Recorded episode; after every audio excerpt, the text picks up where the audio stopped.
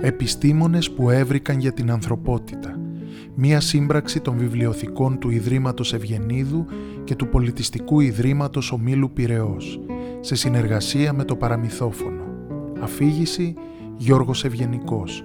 Μουσική Μάρα Κέσαρη. Επιμέλεια κειμένου Χριστίνα Βερβερίδου.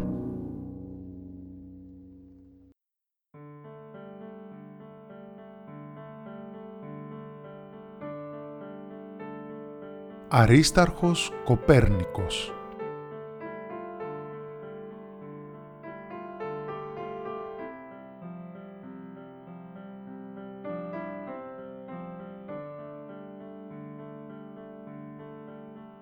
Κάποτε, τα πολύ παλιά χρόνια, στην αρχαία Ελλάδα, στο νησί της Σάμου, ζούσε ο Αρίσταρχος, ένας άνθρωπος ανήσυχος και γεμάτος απορίες για τον κόσμο που έβλεπε γύρω του.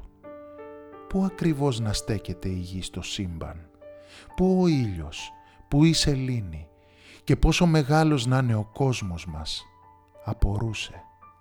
Κάθε που νύχτωνε, ο Αρίσταρχος έβγαινε από το σπίτι του, ξάπλωνε στο χώμα και παρατηρούσε τα αστέρια που έμοιαζε να είναι ζωγραφισμένα στον τεράστιο θόλο, τον μεγάλο ουρανό τα έβλεπε να είναι ακίνητα. Κι όμως να αλλάζουν θέση κάθε που περνούσε λίγος καιρός. Έβλεπε τη σελήνη που τότε οι άνθρωποι τη λάτρευαν σαν θεά και την παρατηρούσε. Έβλεπε πότε άλλαζε θέσεις, πότε μεγάλωνε και γινόταν ολόκληρος κύκλος και πότε μίκραινε και μίκραινε μέχρι που έφτανε να εξαφανίζεται. Και σαν ξυπνούσε το πρωί κοιτούσε στον ουρανό τον υπέρλαμπρο ήλιο, που όλοι οι άνθρωποι τον είχαν για μεγάλο Θεό και προσεύχονταν σε εκείνον. Κάθε μέρα παρακολουθούσε τις κινήσεις και τις αλλαγές του ήλιου και της Ελλήνης. Ήταν λες και έπαιζαν ένα συνεχόμενο κυνηγητό γύρω-γύρω από τη γη, που τότε πίστευαν ότι ήταν το κέντρο όλου του κόσμου. Ναι, έτσι ακριβώς, Τότε οι άνθρωποι πίστευαν ότι όλος ο κόσμος γυρνούσε γύρω από τη γη, ακόμη και ο ήλιος. Πίστευαν ακόμη ότι ο κόσμος δεν ήταν δά και τόσο μεγάλος, ήταν τόσος όσος έπιανε το μάτι τους, δηλαδή όσος είναι ο ουρανός με τους πλανήτες του. Ο καιρός περνούσε και ο Αρίσταρχος διαπίστωνε μέρα με τη μέρα ότι τα πράγματα στον ουρανό δεν είναι έτσι όπως οι περισσότεροι νόμιζαν. Και έτσι μια μέρα πήρε το βήμα, μίλησε στους αμνιώτες και είπε «Ο κόσμος μας δεν είναι τόσο μικρός, είναι μεγάλος. Τα αστέρια και ο ήλιος και η σελήνη είναι πολύ πιο μακριά από όσο νομίζουμε. Και πιστέψτε με, δεν μπορεί απλά ο ήλιος και η σελήνη να τρέχουν ο ένας πίσω από τον άλλον, λες και ολόκληροι θεοί άλλη δουλειά δεν έχουν. Κάτι άλλο συμβαίνει. Όλα κάπως εξηγούνται. Αφήστε με όμως να σας πω τι πιστεύω εγώ ότι μπορεί να συμβαίνει. Και ξάφνου έπιασε έναν άνθρωπο που στεκόταν εκεί μπροστά και τον έστησε στη μέση της πλατείας. Ο άνθρωπος άστησε, αλλά σκέφτηκε να μην αντιδράσει, να πάει με τα νερά του, για να δει που θα το πάει. Και ο Αρίσταρχος συνέχισε. Μήπως, λέω μήπως η γη δεν είναι το κέντρο του κόσμου; Μήπως τελικά είναι ο ήλιος; Και έδειξε τον άνθρωπο. Και αυτός στήθηκε περήφανος.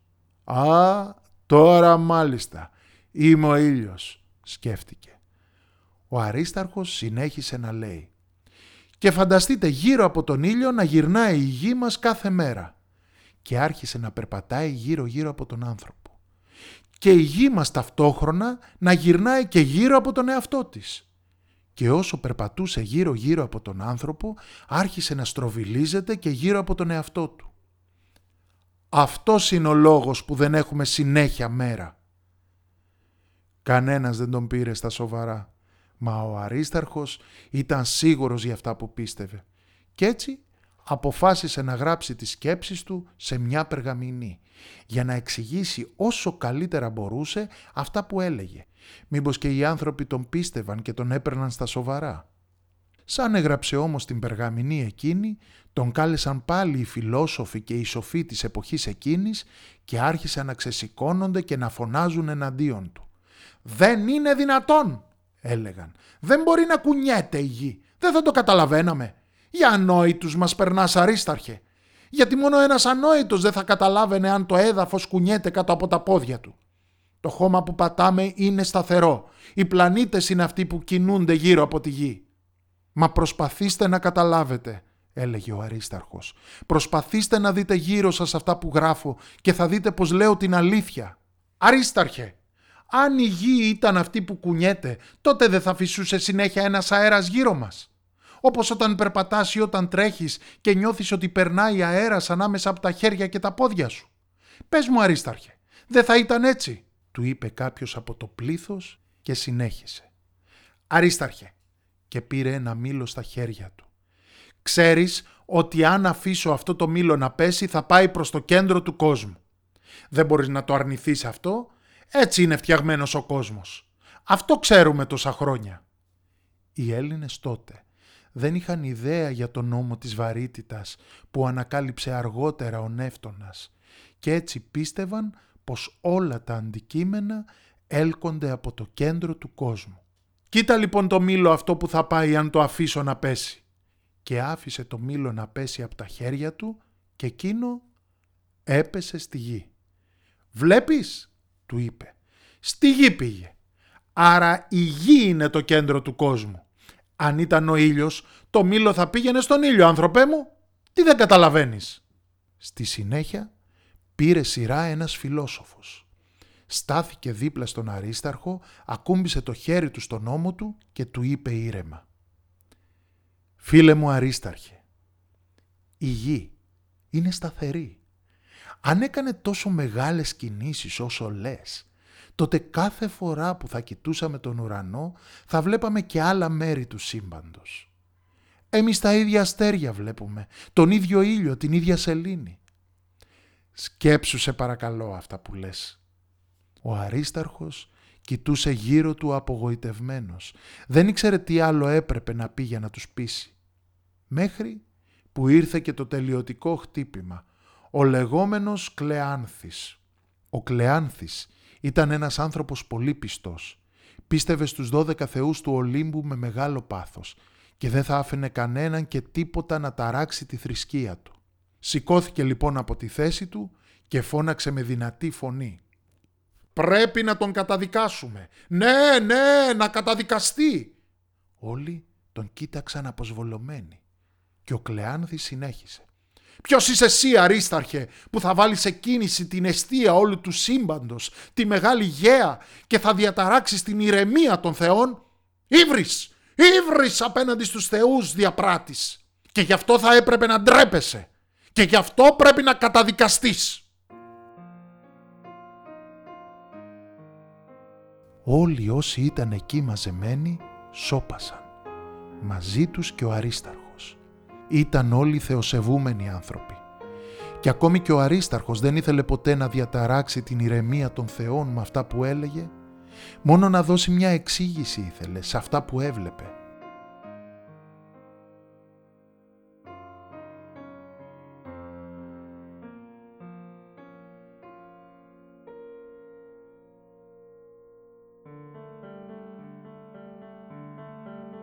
Ο Αρίσταρχος τελικά δεν καταδικάστηκε.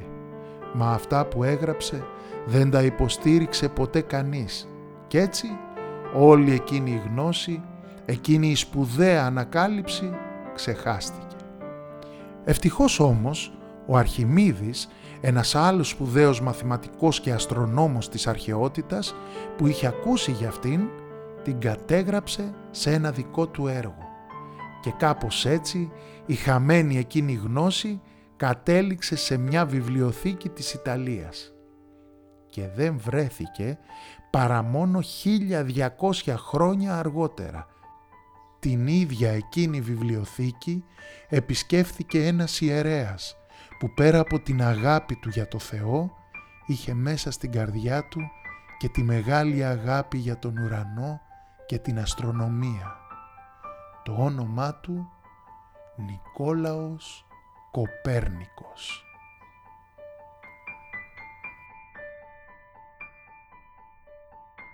Ο Κοπέρνικος μεγάλωσε κοντά στο θείο του που ήταν επίσκοπος.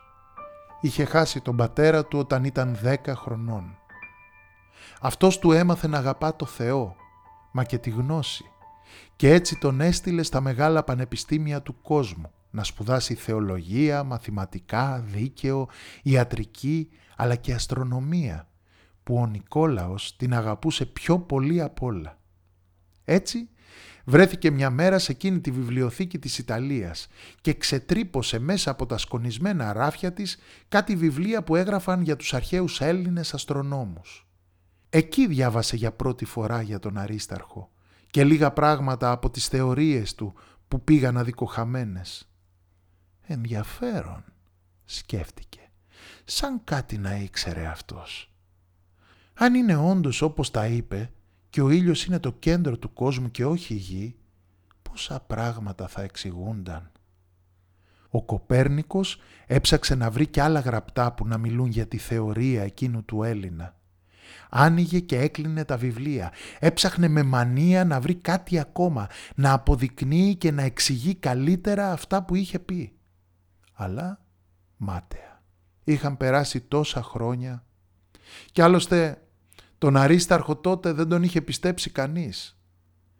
Τότε ο Κοπέρνικος το πήρε απόφαση έπρεπε να μελετήσει, να ψάξει, να παρατηρήσει πιο καλά τον ουρανό για να δει αν όντως είχε δίκιο ο Αρίσταρχος και να το αποδείξει. Σαν γύρισε στην πατρίδα του την Πολωνία, ο θείος του φρόντισε και τον έβαλε ιερέα σε ένα ναό. Μα ο Κοπέρνικος δεν παράτησε την αναζήτησή του. Έκτισε τότε έναν πολύ ψηλό πύργο και από εκεί τα βράδια παρατηρούσε τον έναστρο ουρανό.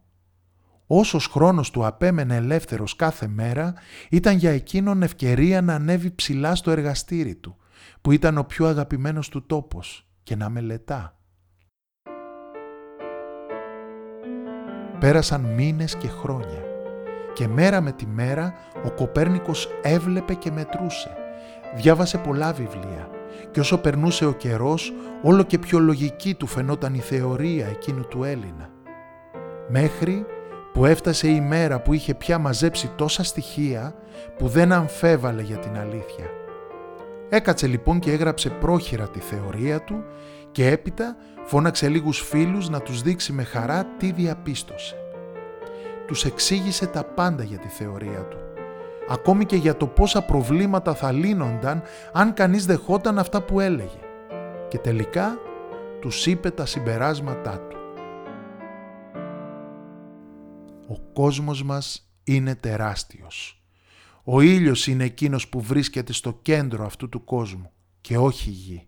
Η γη περιστρέφεται γύρω του και επειδή η γη κινείται μας φαίνεται ότι κινούνται τα πάντα στον ουρανό. Όμως δεν είναι έτσι. Είναι η γη και οι υπόλοιποι πλανήτες που βλέπουμε να κινούνται γύρω από τον ήλιο και όχι το αντίθετο.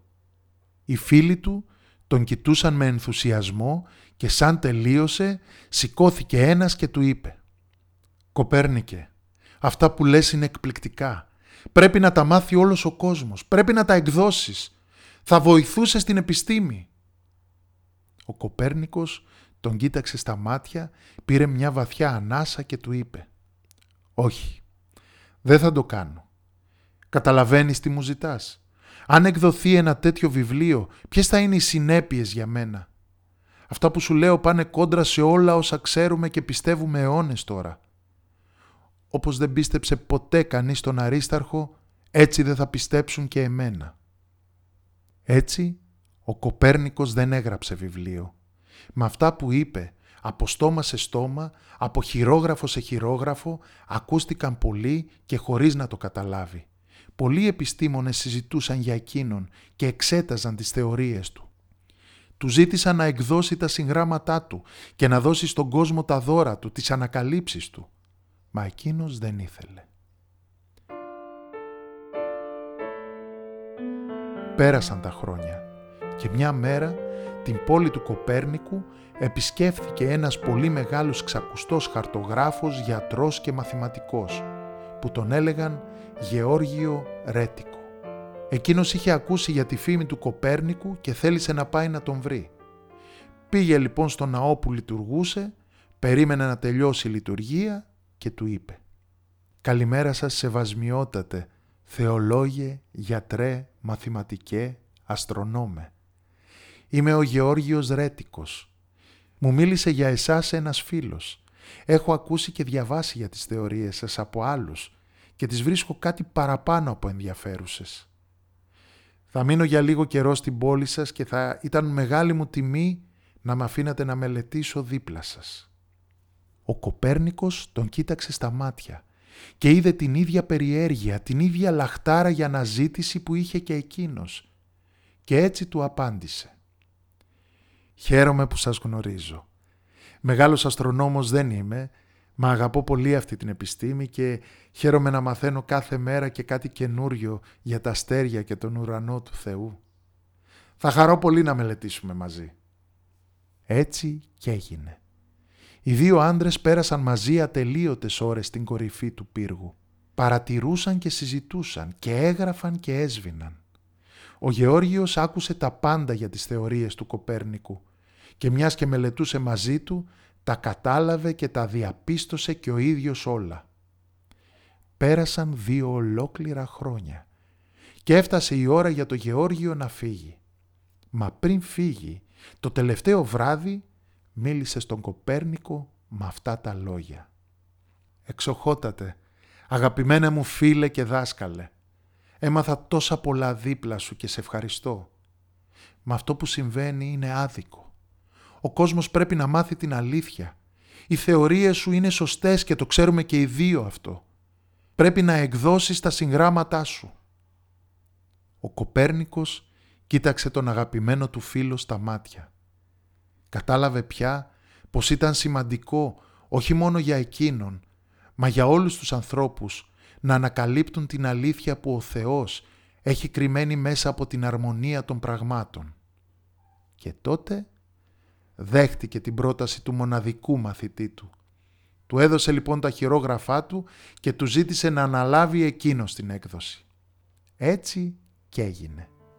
Κι όπως λέει ένας θρύλος, οι μέρες πέρασαν και ένα βράδυ ακούστηκε ένα άλογο να καλπάζει και να πλησιάζει τον πύργο του Νικόλαου.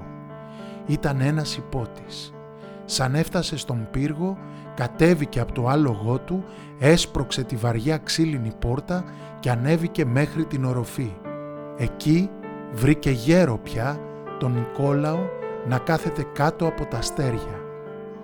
«Είστε ο Νικόλαος Κοπέρνικος» Ο Κοπέρνικος τον κοίταξε απορριμμένος και του απάντησε θετικά με ένα νεύμα. «Αυτό είναι για εσάς» και του έδωσε ένα βιβλίο. Ο Κοπέρνικος το κράτησε στα χέρια του, άνοιξε την πρώτη σελίδα και διάβασε. Έξι βιβλία για τις περιστροφές των ουράνιων σφαιρών. Η ηλιοκεντρική θεωρία του Κοπέρνικου.